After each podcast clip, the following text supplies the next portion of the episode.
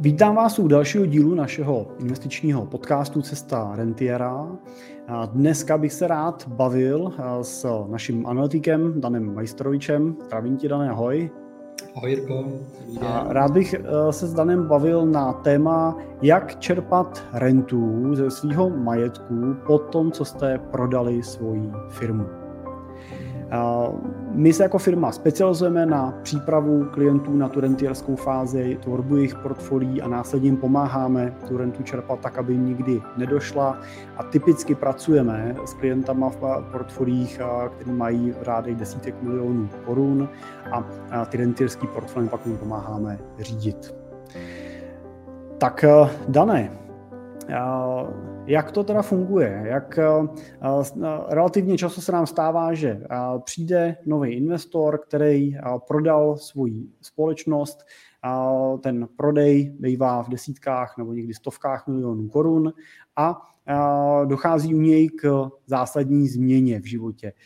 Krom toho, že přestává vlastně standardně, tak jako klasicky chodí do práce, i když samozřejmě ještě nějakou chvíli většinou ten doběh tam je, protože je v rámci smlouvy o prodeji vázaný, že ještě třeba ve firmě bude rok, dva působit naplno nebo jako konzultant, ale přece jenom se mění ten tlak na něj z pohledu toho, že je vlastníkem, inkasuje nějakou tu první významnější část splátky té kupní ceny a teď teda řeší, co s tím. Připravuje se na to období, kdy skutečně z té firmy vyexituje úplně, přestane mu chodit úplně vejplata a on teda bude muset čerpat ten příjem od někud jinut. Tak jak, jak se na tohle díváš a jak vlastně se na takovou situaci jako investor podle tebe připravit? Tak je to určitě zásadní a vždycky to vychází z toho, že je potřeba nadefinovat si, co vlastně já, nebo respektive já jako klient nebo klient potřebuje, eh, jak velkou tu rentu, co to vlastně pro něj znamená, co mu má zajistit. A kolikrát to je i o tom, aby on sám si uvědomil, co vlastně chce, co vlastně potřebuje, čemu eh, ten nově uvolněný čas se bude chtít věnovat co třeba to bude pro něj znamenat eh, z pohledu nějakého příjmu, který proto bude potřebovat. Takže z toho vycházíme a zároveň velmi často se bavím s těmi, s klientama o tom, že eh, část toho majetku chtějí předávat další generaci. To znamená, nepotřebují z něj jenom žít, ale zároveň část z něj, nebo minimálně třeba po jejich smrti chtějí, aby po nich zůstal a přešel ty další generaci. Tam musím říct, že v ideálním případě většinou vidím ten, tu ten jejich pohled na věc takový, že z toho, co získali vlastně a po prodeji společnosti chtějí žít a v ideálním případě z toho nic neutrácet, to znamená žít jenom z výnosů toho majetku a to, co vlastně tu, ten vklad, tu anuitu a zároveň teda tu anuitu ještě navíc teda zhodnocenou minimálně o nějakou inflační míru, to znamená, aby byla stejná hodnota toho, co za ten prodej získali dneska, jako třeba za 20, 30, 40 let, až tady jednoho dne nebudou, tak tohle by rádi vlastně potom smysluplně transferovali na tu další generaci. Dane, když se bavíme o té rentě, mám pocit, že se málo mluví o tom, jak velkou tu rentu a jak si ji vlastně spočítat. Jo. Tak jak to, jak to teda je, když prodám tu firmu za třeba těch 60 milionů, tak jak si spočítám tu rentu, kterou z toho budu moct čerpat? Tak úplně takový to nejjednodušší pravidlo je eh, pravidlo 4%, kdy eh, vezmete těch 60 milionů, děláte krát 4%, a eh, vyjde vám 2 miliony 400. 2 miliony 400, děkuju. a to vydělíte 12 a máte z toho 200 tisíc měsíčně. Tak to je vlastně renta, kterou vám je schopen generovat, řekl bych, velmi bezpečně eh, majetek objemu 60 milionů korun. A proč, proč zrovna 4%? Jak, jak, jak se k tomu došlo? Uh, to není náš výmysl, je to výmysl, který už platí létom praxe uvěřování u jiných větších investorů a jiných eh, rentiérů a popřípadně i u Nobelovy nadace, kde třeba hledáme velkou inspiraci. Tak eh, ono to znamená, že 4% je taková míra výběru, eh, která odčerpává ten majetek jenom do té míry, aby tam zůstalo dostatek na další rok, tak aby to vydělalo na další rok, pokrylo navýšení inflace a vlastně z toho ideálně nespotřebovával. Takže to je proč ty 4%. Jestli to budou 3%, může to být i 3%, pokud jako klient eh, nepotřebujete třeba tak vysokou rentu. Eh, pak samozřejmě zase hledám cesty, jak pracovat eh, s tím majetkem dál, když nepotřebuji z celého majetku čerpat. A k tomu věřím, že se dostaneme. Tak my vycházíme přesně, jak říkáš, přesně z té zkušenosti, kterou třeba má, mají ty velký rentiéři. Jedním z takových institucionálních rentiérů je právě ta Nobelova nadace, která to pravidlo 4% aplikuje už mnoho desítek let velmi úspěšně. A, my jsme vlastně se inspirujeme i v tom našem nejvíc používaném portfoliu, tu její strategii, naši klienti ho využívají, tohle portfolio. A tohle portfolio skutečně dlouhodobě umožňuje bezpečně čerpat 4% hodnotu eh, toho portfolia v podobě renty. A funguje to jednoduše tak, že když zhodnotíte ten svůj majetek v průměru o 8%, 9% ročně, 4% asi z toho výnosu vyberete, tak pořád vlastně 4-5% v tom eh, portfoliu vlastně zůstávají a navyšují tu jeho hodnotu a udržují teda ten krok s tou inflací. Takže nejenom, že čerpáte rentu, ale ani v čase nechudnete a tu rentu si zároveň můžete v čase navyšovat o tu inflační míru. Takže můžete pořád držet tu svoji životní úroveň na té míře, který je. No, Dané, možná mě k tomu napadá ještě otázka, která by mohla majitele firem zajímat, a to je, když se bavíme o výnosu 7, 8, 9% tak jak vlastně vypadá alokace takového portfolia? Jaký portfolio dlouhodobě dělá takovýhle výnosy? V čem, v čem jsou ty peníze investované?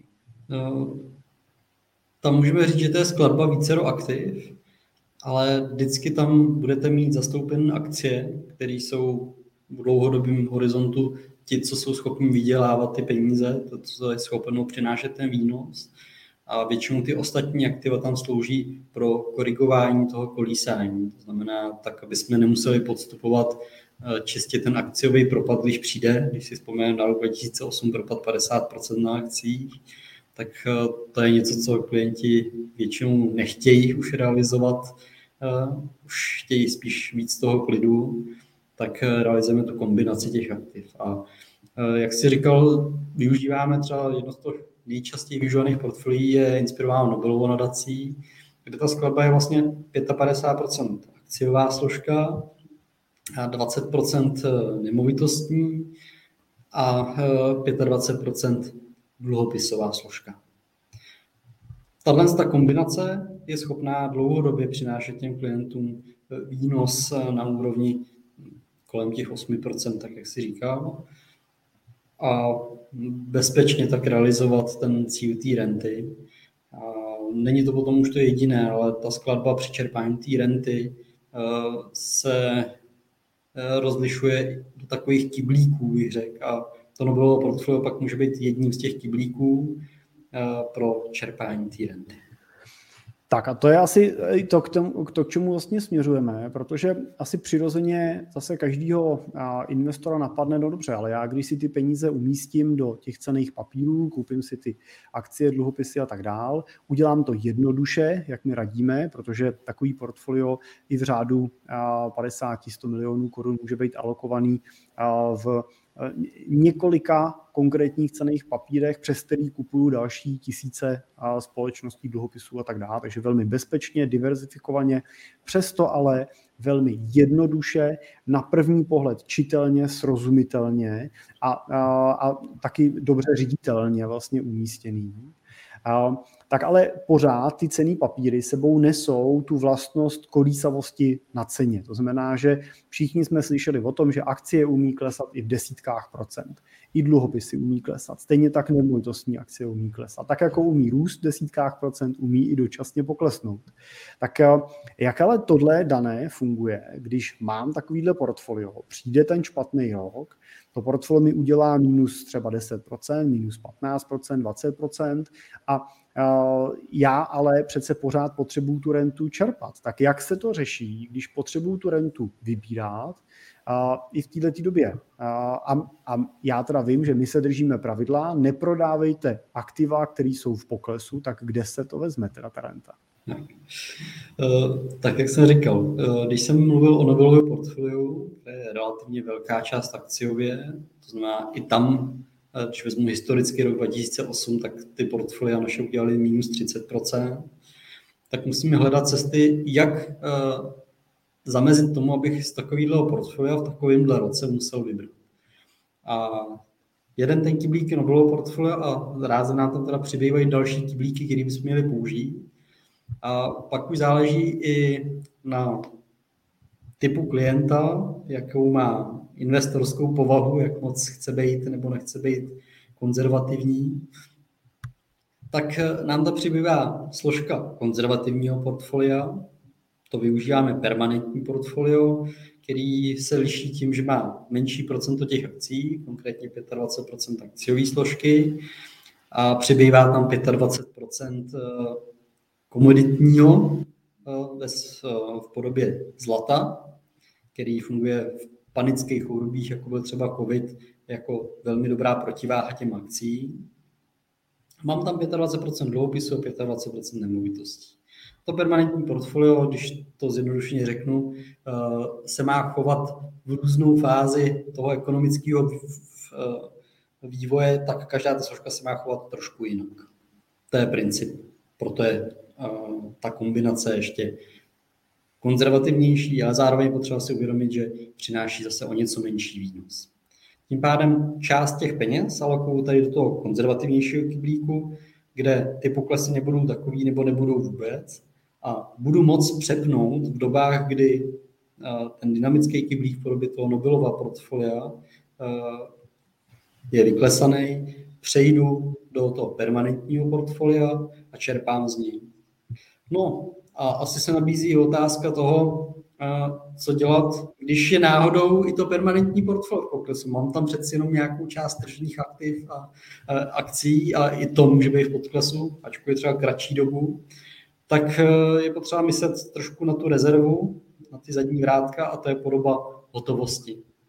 Znamená, měl bych nějakou část těch peněz, zase v závislosti na tom, jakou klient má investiční povahu, třeba dva až čtyři roky e, výše té renty bych měl držet likvidní hotovosti, spořící účet nebo něco, k čemu se snadno můžu dostat. A v ten moment aktivu tenhle ten kyblík a začnu vybírat tohle z toho kyblíku a čekám, až se mi zotaví ty ostatní kyblíky. Takže je to opravdu takhle jednoduchý. Proto tomu říkáme kyblíková metoda, protože používáte tři kyblíky, hotovost, konzervativní portfolio a, nějaký dlouhodobější, trošku dynamičtější portfolio a vybíráte tu rentu z té hromádky peněz, která je aktuálně v plusu. To znamená, primárně vybíráme z toho dlouhodobého portfolia, kde je ta nosná část a pokud prostě je v mínusu, no tak prostě jdeme níž a níž, až při nejhorším prostě si vezmeme tu rentu z té uh, hotovosti. Pokud chcete čerpat rentu ve výši 200 tisíc měsíčně, 2 miliony 400 tisíc ročně, máte 60 milionů korun, tak je rozumný nechat si v řádu nějakých třeba řekněme 2,5 až 5 milionů korun peníze v nějakých hotovostních alternativách. To nemusí nezbytně znamenat, že je máte mít v hotovosti na účtu nebo na spořícím účtu, ale musíte mít na nějakých na typu investic, který vám s nějakou velkou mírou jistoty nepřinesou pokles i v období, kdy ty akcie budou v poklesu, jo? protože mít pak všechno v poklesu moc nefunguje. A právě tyhle ty hotovostní aktiva, které sice nebudou vydělávat nějak extrémní moc, ale řekněme, že se budou držet někde poblíž třeba inflace nebo třeba kousek pod inflací, tak nám dávají tu jistotu, že přečkáme bezpečně ty roky, měsíce nebo týdny, kdo ví, než se ty finanční trhy spraví a, a zase se vrátí zpátky. Protože u těch finančních aktiv, u těch cených papírů, minimálně v tom nastavení, který my používáme, nebo který používá třeba Nobelova nadace, tak se bavíme o tom, že jakýkoliv z těch poklesů je pouze dočasný. Jediný, co nevíme, jak dlouhá ta doba té dočasnosti bude právě, jestli to budou otázka dní, týdnů, měsíců nebo nějakých let, než se ty cený papíry zase vrátí zpátky na tu svoji původní hodnotu. A na tuhle dobu potřebujete držet nějaký konzervativní aktiva, který vás zajistějí, který vám dají klid, a který vás nechají v klidu spát a můžete pak zapomenout na ty diskuze o tom, jestli příští rok porostou trhy nebo neporostou. Může vám to být vlastně úplně jedno, protože na dlouhodobé plnění vašich cílů to nebude mít vůbec žádný vliv.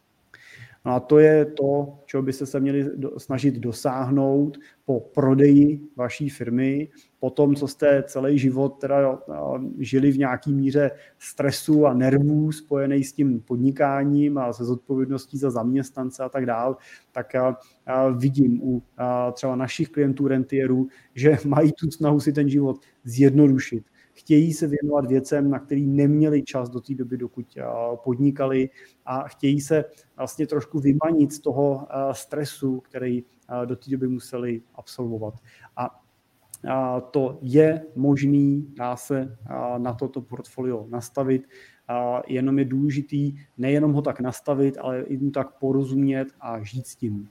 No, I proto ta naše role jako poradců v tom portfoliu je nejenom ta role toho, že vám pomáháme spravovat eh, ty investice, řídit je, nakupovat, vybírat správní aktiva, analyzovat ten trh a řešit, kterých kyblíků teď budeme čerpat a jak budeme ty peníze mezi nimi přelejvat, ale a možná ta nejdůležitější část je to, že vám pomáháme mít ty nervy v klidu a připravovat vás na ty období, které prostě někdy přijdou, někdy ty trhy nebudou pořád jenom krásný a sluncem zalitý. A teprve v těch chvílích se ukáže, kdo je připravený. v dobách, jako byly poslední roky, vydělával každý, ale teprve ty okamžiky, kdy se začne lámat ten chleba, jsou ty chvíle, kdy ta vaše veškerá příprava a naše veškeré úsilí, tak tam ho teprve hodnotíme. Tak jo, tak eh, Dani, děkuji za uh, sdílení. Doufám, že byl pro vás uh, tenhle díl kratší díl, takový cíleně zaměřený, takže byl pro vás užitečný. A pokud řešíte právě téma, jak svého portfolia udělat to rentierský portfolio, jste třeba ve fázi před prodejem společnosti nebo připravujete se na prodej nemovitosti, chcete využít vysokých cen na trhu a tak dále, tak neváhejte, ozvěte se nám, řešte to dopředu, nenechávejte to až na chvíli, kdy vám peníze přijdou, protože pak musíte být jistý, že na vás naskáčou všechny, všechny banky, za, nějakým záhadným způsobem se to v tom okamžiku všichni dozví, to si musíte být jistý, takže všichni na vás naskáčou, budu vás tlačit do čeho a je dobrý už tyhle chvíli mít jasno, mít ten svůj plán připravený a s tím vám rádi pomůžeme. Pokud je to pro vás aktuální, ozvěte se nám buď na našich webovkách www.simple.cz, v pravém horním rohu stačí vyplnit formulář chci být klientem, my se vám obratem ozveme, anebo mi napište na můj e-mail jiřizavináčcimbo.cz a domluvíme se na dalším postupu. Tak ještě jednou díky za pozornost a budu se těšit i s Danem zase u dalšího dílu brzo na viděnou nebo na slyšenou. Na viděnou, na slyšenou.